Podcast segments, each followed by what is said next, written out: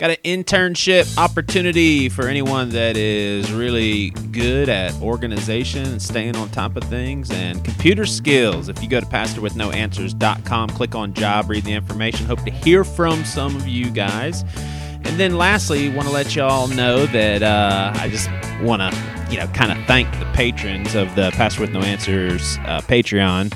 And uh, it's pretty cool. I just shared with them like all my favorite songs on iTunes because now you like stream and digital stuff allows you to do so much. So, anyway, if any of you are interested in supporting this podcast at a deeper level than just listening, do so by going to pastorwithnoanswers.com. And uh, there's a place for you to check out some of our perks. But we appreciate all of you for listening and hope you enjoyed this Halloween edition, Pastor with No Answers. All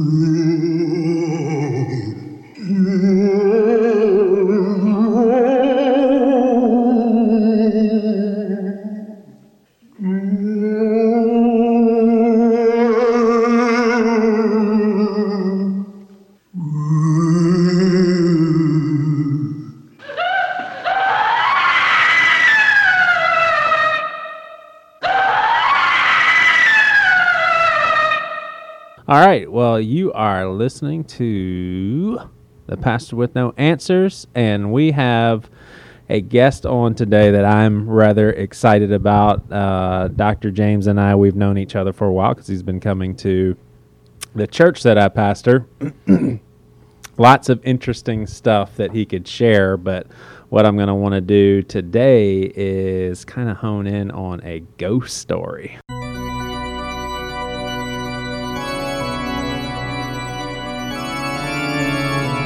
Which I'm super excited about. But before we even get into ghosts, a lot of people think that's crazy talk off the top, and so they've already written you off as a madman. So let's let's go ahead and fix that and uh, build a little integrity, uh, credibility with our with our audience, because some people still won't buy a ghost story, but let's at least let them know that you're not a crazy person. Well, you know, thank you. And I and I grew up in uh, Iowa, Nebraska, and we didn't believe in ghosts. Yeah. Um, so this is something new when I moved to Charleston. But I yeah I grew up in the Midwest, born in Sioux City, Iowa. Grew up in kind of the Omaha, Nebraska area, Yeah. Lincoln, Nebraska. Uh, went to undergrad there, then uh, went to dental school in Nebraska, and then went out to Portland, Oregon, and got my uh, finished my residency in oral and maxillofacial surgery. yep. And then So what kind of surgery did you say again? It's uh, oral and Yeah. maxillofacial surgery. And and don't you aren't you in your specialty TMJ? I do a lot in TMJ, correct? Yeah, gotcha. And then um, I went back to medical school and got my medical degree at Creighton, and then um, did general surgery residency, and then uh, did head neck ENT, and then did a fellowship in craniofacial plastics at Harvard. Yeah. And um, and then went into private practice. Eventually became chairman at Oregon Health Science University. Right. Uh, and then went back into private practice in 2000, which I've been ever since. Right. And so, uh, yeah, and I've I've really um, been able to cut my practice down because I've also developed, uh, been co-founder of several technology companies. Yeah. And, and, okay, uh, so not only are you not mad, but you, you are also pretty smart. um, well, the, the the brains, the only brains I have are the brains that my dad gave me and mom that said hire really smart people. there you go. so I've been able to we've been able to find uh, really through the Lord uh, you know, geniuses that are strong Christians. That, Yeah. So there are geniuses that are strong Christians. That, Yeah, yeah. That understand that God is the greatest engineer and the greatest scientist. Uh, Yeah. And that, as I told a patient the other day, they said, "You must be really smart. You have two doctorate degrees." I said, "No, I'm pretty stupid." I said, "What do you mean?" I said, "Well, if you stay humble before Christ." you realize that every level of education that you go through, that the more you know, the more you know, the more you don't know. There's Yeah. just more questions. Yeah.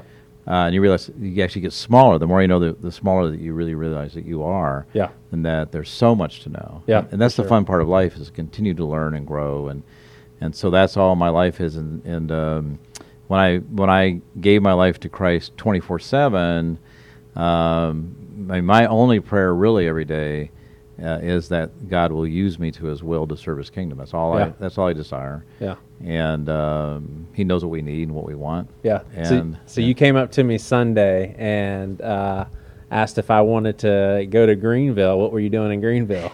So I had a U.S. Uh, congressman uh, came to town and talked about our technology on Friday, and she said, "How would you like to co-host uh, President Trump coming to Greenville with Governor McMaster's?" So a friend of ours um, uh, actually said, "Oh, I've got a private plane. Let me fly up there." So we flew up on Monday, and uh, unfortunately, President Trump was more than an hour late, so we didn't get a, a lot of FaceTime. We did listen to a really nice talk he gave.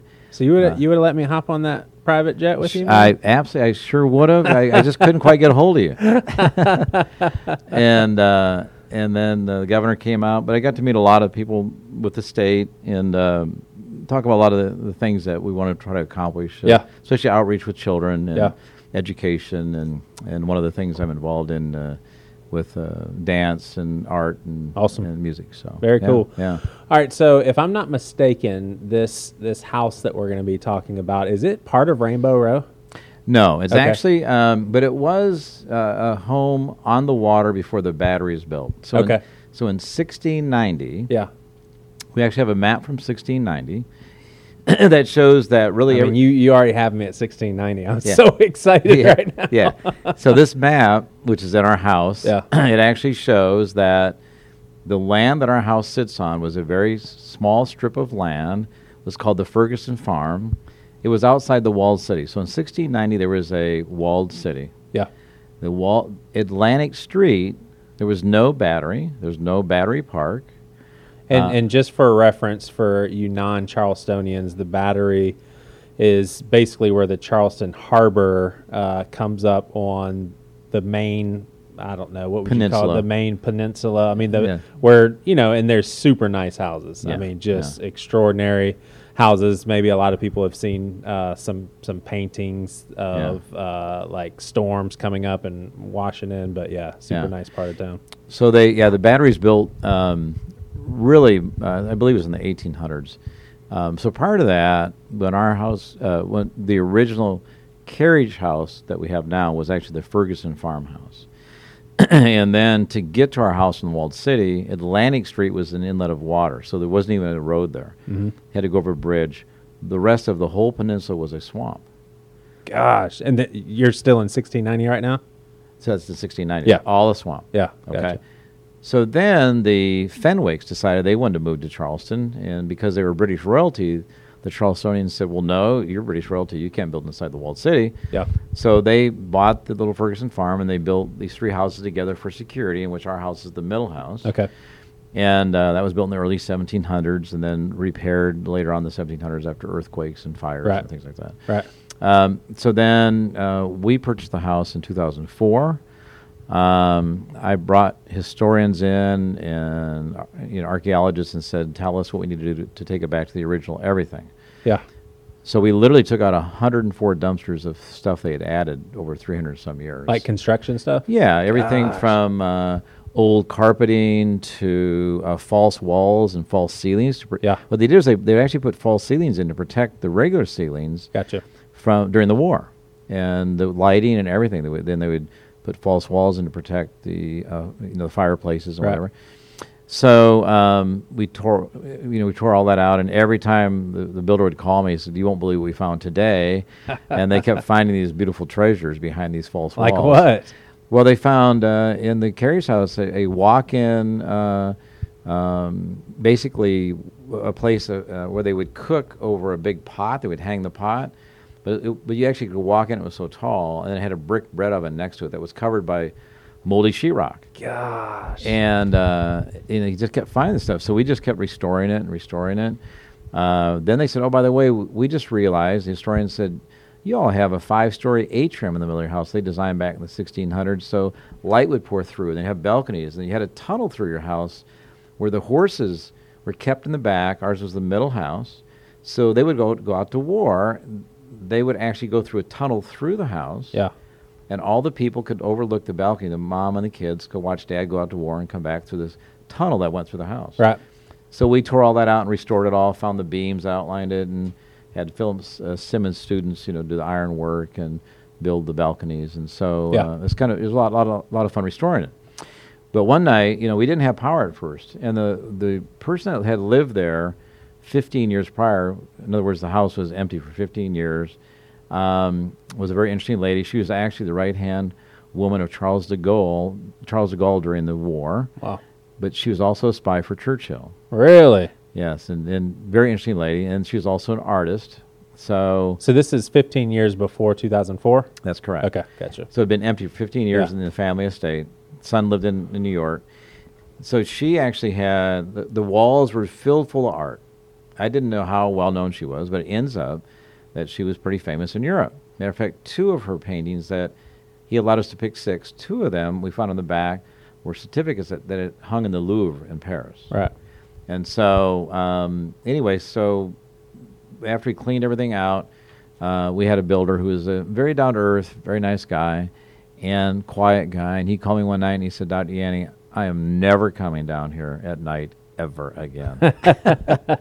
and I said, Why, Ryan? He said, You know, that huge mirror that is like built into your wall, uh, there's somebody behind it.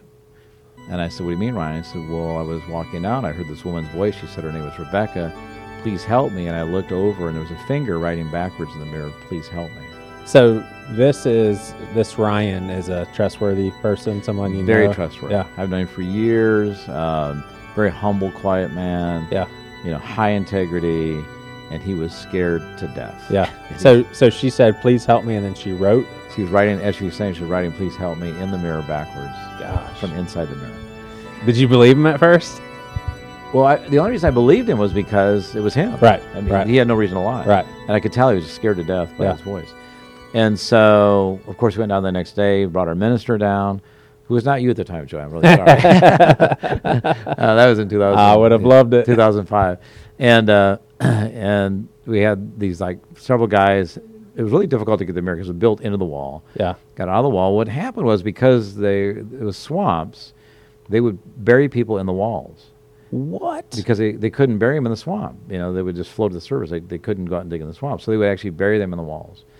Uh, matter of fact, people People, were they embalmed? Because it seemed like that that smell would start to Um, get in the house. they were, but I'm not sure if they used to embalm them. Gotcha. Uh, and everything that they embalmed them with was really deteriorated and filled with silt. Yeah.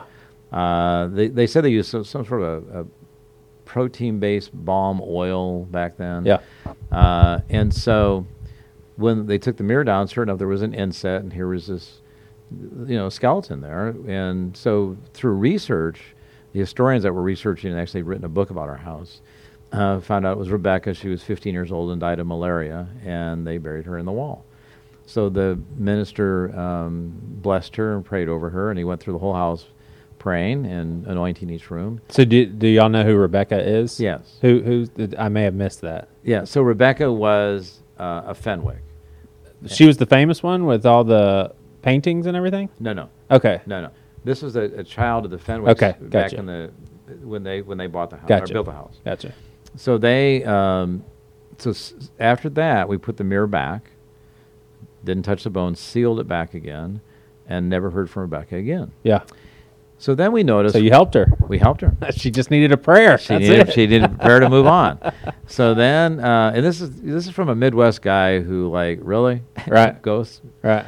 I didn't really believe they necessarily existed, although you know you hear about all kinds of stories, but I, I'd never experienced it. Right. My children would see things, but I wouldn't see them. Right. And so I um, was there one night, and we were digging under the kitchen uh, for relics, which we find all kinds of little fun treasures, and uh, and we started hearing some major noise coming from the staircase that appeared to be towards the top of the house Yeah. And it sounded like soldiers marching. And lo and behold, we realized in about five minutes it is soldiers marching in our house. and we started thinking about well, our house was on the front line of all those wars because there was no battery. So we're on Church Street. It's the last block of Church Street, and so our house is on the water. Right. Matter of fact, we found tunnels that went one that went to the gazebo in the park, and one went to the ocean, where they could escape during the war. Are you going to take me to your house? That's Yeah, I'd yeah, love to see all yeah. this. And then we found it. We found an original wall where it looked like there was a cannon turret. We rebuilt the wall under our house, and and now we have an anti-terrorism down terrorism room down there that we've now built. It's kind of fun. Um, but um, so y'all are all hearing soldiers marching, yes, like down the stairwell, or no, just in one place, like Gotcha. in, pl- in place. And we did find a lot of medicinal bottles and swords and guns and things in the yard, things that had been buried that we found that were, you know, remnants from the war. Uh, we even found slave tags. Um, and we found a youth slave tag, which they said is extremely rare. Uh, found a lot of like mother pearl test tubes for wine testing, um, silverware, china, other kinds of you know Yeah. trinkets. Um, so, So, anyway- so this is how many people were hearing this at the same time? Just uh, Sherry and myself. Were okay. here, yes. So two people and heard we the had, same we had not even had a glass of wine yet. right. so- No weed or anything. No, no, no. Uh, I was one of those weedless guys growing up. I Yeah. was I was one of these guys who always tried to please his parents, and I was always tried to be the, the good guy. You Yeah. know? Were y'all both? Did y'all both have like conversations like, "Are we really hearing?" we this? did. Yeah. and I we just looked at each other and we were like stunned.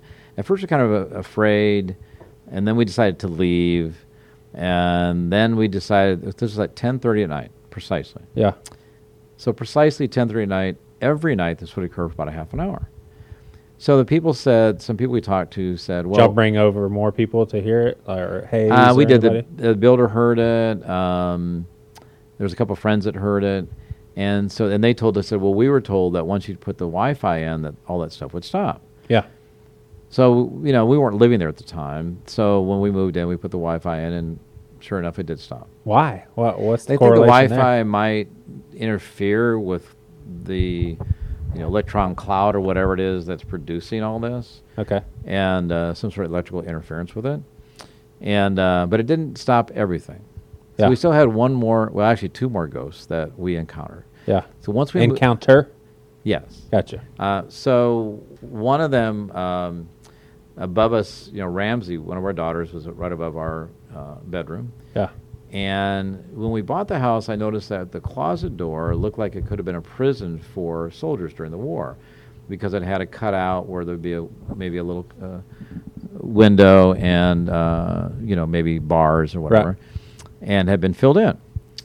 So sure enough, that first night, um, at three thirty in the morning, we heard this loud crash, and then we heard like chains clanging as like somebody's being dragged across the floor with a ball and chain.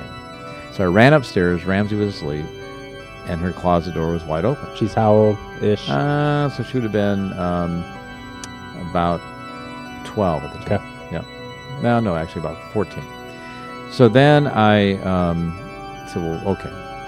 Tomorrow night, I'm going to shut the door, make sure I shut it when she goes to sleep. And I'm going to move her wooden chest in front of it. So I did. yeah. 3.30, same thing. Ran upstairs. Wooden chest was moved. The door was open, and Ramsey was asleep. So this went on every single night at 3.30 in the morning.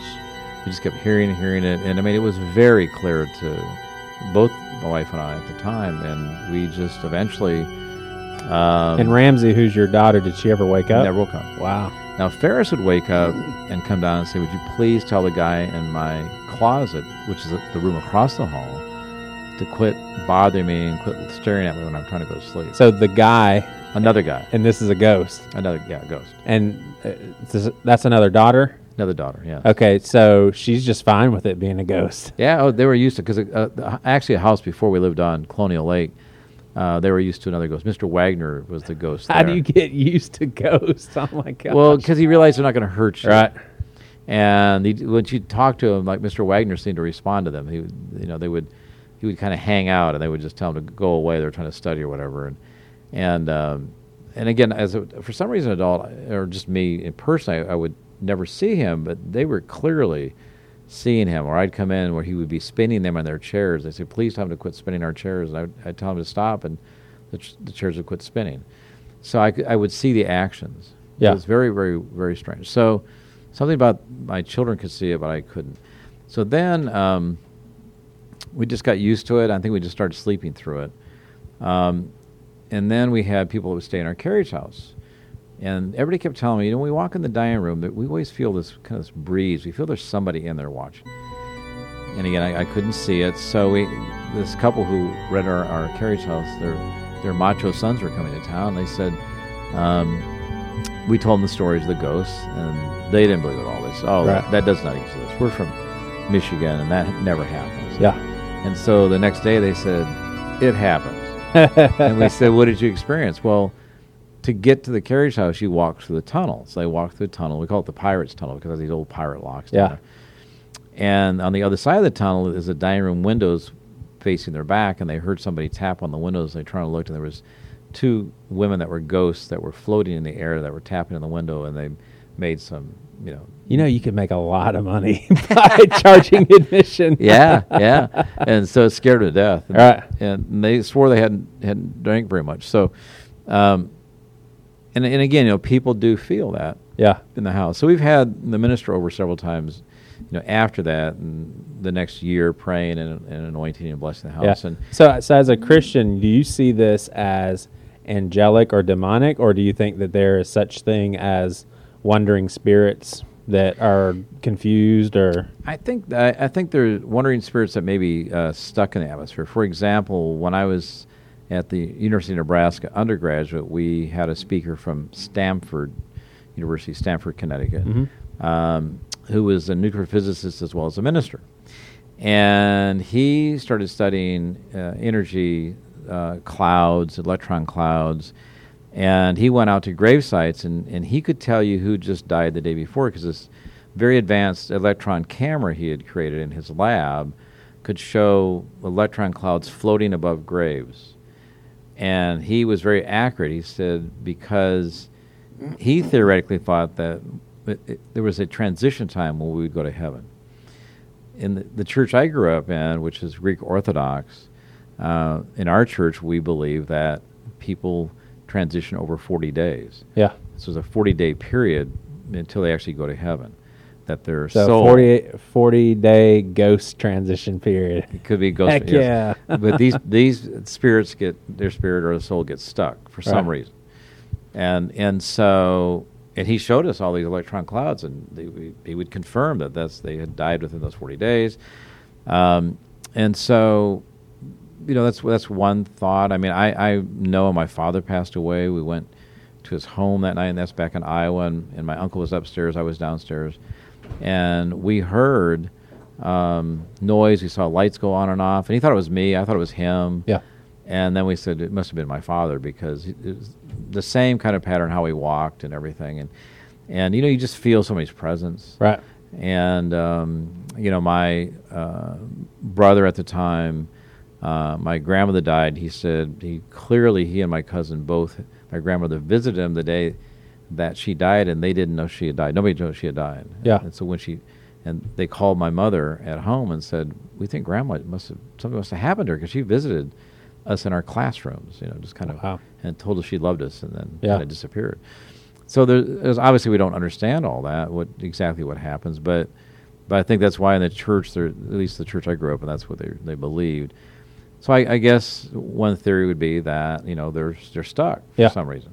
I mean, the first time I heard about your house, your son Hayes literally said it like it was just second nature to him. He was just like, "Yeah, I mean, you know, and the Yeah. ghosts, blah blah blah." And I was like, "Whoa, whoa, whoa, whoa! What did you just Yeah, say?" He's like, "Oh, there's ghosts in our house." Yeah, yeah. and I was like, Yeah. "You've got to tell me more." So this is such a, a just a normal thing for you guys at this point, we- having been yeah. used to it for so long. I mean, Yeah. is this something that, like, if you were to have me over for dinner and we s- stay up later talking, that it it would uh, reveal itself to people that don't live there, or how does that work? Probably at three thirty in the morning, the, you'd probably hear the ball and chain Right. clanging. So this is every night, I, I, you know, honestly, I haven't wake, uh, woken lately, Right. Because I go to bed usually pretty late. right? So you still live there? yes, Gotcha. Um, so I can't confirm it's still going on because I, I must. I think I sleep through it now because I Yeah. just, you just goes. So, Right. so so when you realize it's not something to be fearful of. Right.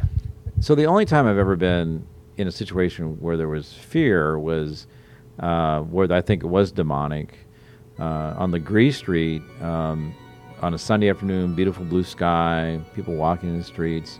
All of a sudden, I felt this darkness, and we looked to our left. We felt this oppression, and we looked to our left, and there was gargoyles and this old spooky brick mansion, big, huge home on Legare Street uh, and it had pineapples on the gates. So we remember that. So we went back to Orange Street where we lived at the time, and the people next door had grown up there, and, and it was the Morrisons, and, and we said, uh, Marion Hagan, and said, Mary, do you know anything about this house on Legare Street? And it's got pineapples on the gates. Oh, the Pineapple Gate house. Yes, uh, I grew up there. No. And she told us stories of very, very, very scary stories. Yeah. That, that drove her parents uh, into alcoholism to the point where they couldn't sell the house. And they had to get out of there because it was every night. They, they, they wouldn't go above the second floor because the third and fourth floor were so haunted with very, very evil spirits that, uh, that would attack them. right. So they finally just left, uh, left the, the grandparents. Since that time period, that house had a lot of evilness. There was a, a guy who was an artist from New York who bought it, who ended up being um, uh, a Satan cultist priest and actually was Yeah. not doing good things in the house. Yeah. And um, so what happened was they um, eventually a couple when they arrested the guy and got rid of him, the house sat empty for many years. A couple came to town and put about twenty million dollars, is what I was told, cleaned the house out of everything that could be possibly evil, kind of gutted the house, uh, redid the whole yard, made it bright and beautiful, uh, as a present to Charleston because they've never lived there ever since. They just Wow. they got rid of all the satanic, uh, everything, the, the drawings, the everything, and uh, had priests come in and pray over it, and you know try to exorcise it or whatever they were doing to Yeah. rid it of evil spirits. Yeah. Um, so you know, I, so there, I think there really is that Yeah. presence in some places. Now, the So- ghosts that are at your house, do they ever try to interact with you in a nice way? Because they're obviously not evil. They're not trying to hurt you, you know, for some you. reason, the ghosts that have been there, other than the ones that, that were floating in the dining room, uh, who I've never seen, um, it's just kind of a repetitive thing. It's like they're stuck because they don't. I've never really felt like they've tried to reach out. I do think my daughter uh, Ferris in her room, the guy coming out of the closet was maybe trying to reach out to her. Mhm. Um, but she's back there now temporarily in between jobs, and she hasn't really mentioned that she's seen it lately. So Mhm. I do think that um, our minister coming in, you know, years ago and blessing the house and anointing each room and praying over each room probably made a big difference. Yeah. Um, yeah, when we first moved to town, we were looking for a home, and I remember, in, and I didn't, again, I didn't believe in ghosts, and I remember we looked at, I was going to meet the realtor on Tradd Street, and um, it was a home that had been empty for, again, he said, I think about 20 years, no electricity in the house. It was, it was empty. And I, I thought he was there. The door was open, so I walked in, and no furniture was barren. And I noticed that every step I took, there's somebody above me taking the same exact steps at the same pace. Mm. And this kind of went on. I yelled his name out and no response. I went in the kitchen. All of a sudden, I saw the lights flickering and the fan spinning. I think, I thought you me there's no power in this house. So I was getting kind of a little, a little concerned. So I went outside, and all of a sudden he pulled up. And I said, Chuck, I think there's somebody in this house. I mean, the fan is going, you know, f- on, and Now, you the- said you called his name. Like what? no, I called his name Chuck. His, Oh, gotcha. So the realtor's name is Chuck. So I called him Gotcha. Chuck. Gotcha. So then he, he arrived, and I told him what I experienced, and he and he said, "Oh, that's the colonel." Okay. So you mean, oh no, he, uh, he's a ghost. He lives in the house, and he always gives people a hard time. But but what'd you say about the kitchen? I said, well, the fan was going on and off, and the lights were flickering. He goes, no, that's impossible. There there's no power in the house. And so he walked in, and he's talking to you know the colonel. We get in the kitchen, and he saw the lights flickering, and his hair stood up, and he goes like. All right, he's super active. This is probably not a good time to be here. Yeah. Yeah. so we left. wow. I say we're probably not interested in this house. Yeah. yeah. So, are, would are you open about this, like in the science community? I mean, you're you're very bright guy. You uh, a science minded guy. You work on people's bodies for crying out loud. So you're you're not like just this mystic pot smoking, you know, hippie guy that likes to fantasize about ghosts. Like you're in the science community. If you opened up to, you know, peers, uh, Yeah. w- would Well, I would you get I- persecuted for it? No, no. I, I, I tell him, I look at it, I said, anybody who's honest, as a physician, scientist, whatever you're involved in the science world, um, there's so much you don't know in that world. It's the same thing. I just said is, I don't necessarily understand it, and so they they can accept that. Yeah. And I I think most people, it's funny, you know, it's, it's, it's amazing how people try to make it uh, uneasy or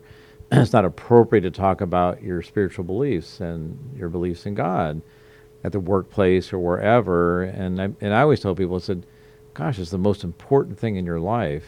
Why wouldn't you talk about it? Mm-hmm. Why isn't it part of your dialogue and talking to patients or talking to people? Right. If that's if you if that is the basis of your belief, or maybe or at least utilize what your belief system is and how you conduct your practice. I mean, I, I remember years ago, I ran into a, a cardiologist who went to my prior church, and in uh, the airport in Atlanta, and I and I said, "Oh, where, where are you coming from?" He said, "I was at an ethics uh, meeting for medicine." I said, "Oh, well, gosh, that's great. Then you must be really basing every all your decisions on ethics and morals and medicine on on uh, biblical, you know, uh, wisdom." And he said, "No." and I said, "Well, why not?" And well, I, I know what between right and wrong. I said, "Well, how do you know that? What's your reference point?" Well, I said, "Isn't your reference point God's wisdom?" Right.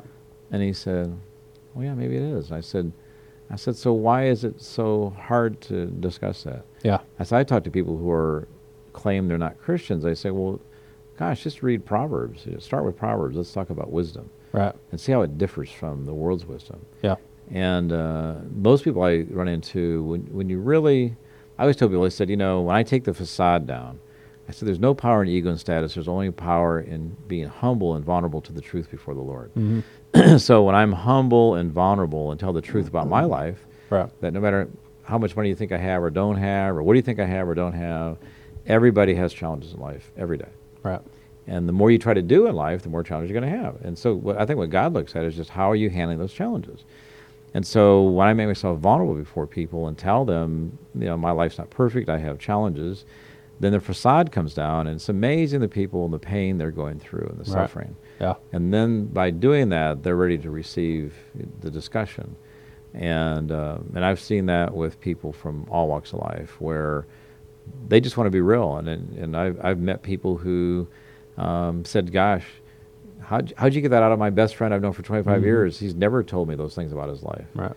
And you got out of him in five minutes. It was, and I said it was about just being vulnerable to the Right. truth and bringing down the facade. Yeah. Um, there's a great book called The uh, Millionaire Next Door uh, that really talks about that. Yeah. And uh, so, um, yeah, I think everything in life for me, it's been uh, growth, and I've seen it happen in my practice. I've um, I use my practice as a ministry, even surgeries. Um, there's things that have happened in the operating room where I've made a covenant with the Lord, and I mean, He'll stop major blood vessels from bleeding in front of everybody's eyes, and people are just astonished. I said, "Well, God said the faith of mustard mustard seed can move a mountain, so why Yeah. are you astonished?" And so, and, and I said, "It's not me. It's not about me. It's you know, the Lord wants us to seek purity." you know, in our soul and everything that we do every day, 24/7, that we're always, you know, the Bible says, that, you know, we're not good, but we should strive to be good. So just striving every day, and the way, and so I, I try to armor myself with God's wisdom every morning, 5 Yeah. a.m., and then just try to put that in my life. So uh, about 30 years ago, I decided that, you know, I, I'm not a halfway guy or a 99% guy. I'm a 100% guy. So I said, so I, I want to read the Bible every year for the rest of my life. Wow. So I've written, it- I read through 30 years in a row, a 365 day Bible. I read the Old Testament, New Testament, Psalms, and Proverbs every day. And so I know on, on today I wrote, I've read the same things the last 30 years. Dang. And then every year as I as I grow as a person, it actually um, means something different every year. And God opens my eyes more clearly. So now I feel like I'm Joshua standing there with 300 soldiers, and heaven's armies are coming uh, ahead of me and wiping out hundreds of thousands of soldiers. You start, you start to actually live it, and you realize that um, there's so much more to every word that God says that, and and and you receive it differently when your life changes. And so that's why that's why I'm always reading the Bible. And then I've got these interesting Bibles from the 1700s that they're big Bibles that the pages are quite large. The top 20% is scripture, and the bottom 80% is describing the derivation of every single word. So in those Bibles from the 1700s, it describes dinosaurs to a T. Wow. The beasts we talk about today in the Bible, Yeah. with the, the tails like the cedars of Lebanon, they, they describe brontosauruses in these Bibles in the 1700s. They Yeah. describe dragons with two chambers in their skulls that mix gases to produce fire, and and that so it's much more descriptive in these in the Bibles from the 1700s before. That's why we know that you know, dinosaurs aren't that old. Uh, matter of fact, we do carbon dating, and this is where we could mix a lot of our belief system with scientists. So we have a lot of genius scientists that are very, very strong Christians, and we'll Yeah. we'll go to these evolution creation meetings. By the end of the meetings, the evolutionists will say, "Well, we have to have something to tell, you know, atheists." right. and and so we'll we'll see, and we can show the facts. Like when you carbon date a mountain lion that di- died an hour ago, well, carbon dating says it died forty five thousand years ago. So a lot of this stuff is really inaccurate. Um, you know, the the geological crevices in between um, um, places like Cyprus and Turkey uh, that are well known. Well, they kept talking about how it took millions of years for those to to actually develop. Well, there's a spot there where there's a tree that fossilized, 300 foot tree that fossilized across all those layers in one second. So we know that took one second to develop. Wow. But the tour guides have been telling people it took millions of years to develop. Right. So there's lots, of, there's tremendous amount of. of So are you new Earth, new universe sort of thing? I mean, I, I think it's th- a few thousand years old. Yeah. Yeah. Yeah. I mean, I, I don't believe, uh, for many reasons. I think um, because if you look factually, it doesn't back it. Uh, if you look even historically, it doesn't back it. And so, yeah, so I, I believe that at least um, life on Earth uh, has only been around for a few thousand years. Gotcha. Yeah. Gotcha. And uh, so, Well, I appreciate your time, man. This has Absolutely. been awesome. So, you, so you and Hayes can be sitting there watching a movie, and uh, uh, window blinds go up and down. Y'all just look and then go back to the movie. if it does occur, we would do that. Um, you know, it, like I said, we get so used to it that the noises and things we don't even flinch anymore. Yeah. You know, because we know it's not going to hurt us. right. Um, so you know, it, it's it's amazing, kind of a fun house, a lot of history. Uh, that's why they have the ghost tours in Charleston. 'cause Right. there are a lot of ghosts. Right. There's been a lot Do of. they know about your place? Uh, we haven't let them come through. There's, there's a lot of people. We actually had a, a group from a group called uh, Afar. There was um, they're like Travel and Leisure and Condé Nast magazines. Uh, they did a, a ghost thing in our house. Uh, they brought people from around the country that they do more of an inside stay tour within within cities. Right. And so they spent uh, you know a day at our house. Yeah. And- but but overall we don't you know we're not on the on the ghost tour. Right. Um, But they said, you know, because a lot of people died in Charleston, wars and feuds, Oh, yeah. families killing each other from from Piazza to Piazza, you know. So I guess maybe that's why. Yeah. Yeah. Yep. So. All right. Well, happy Halloween.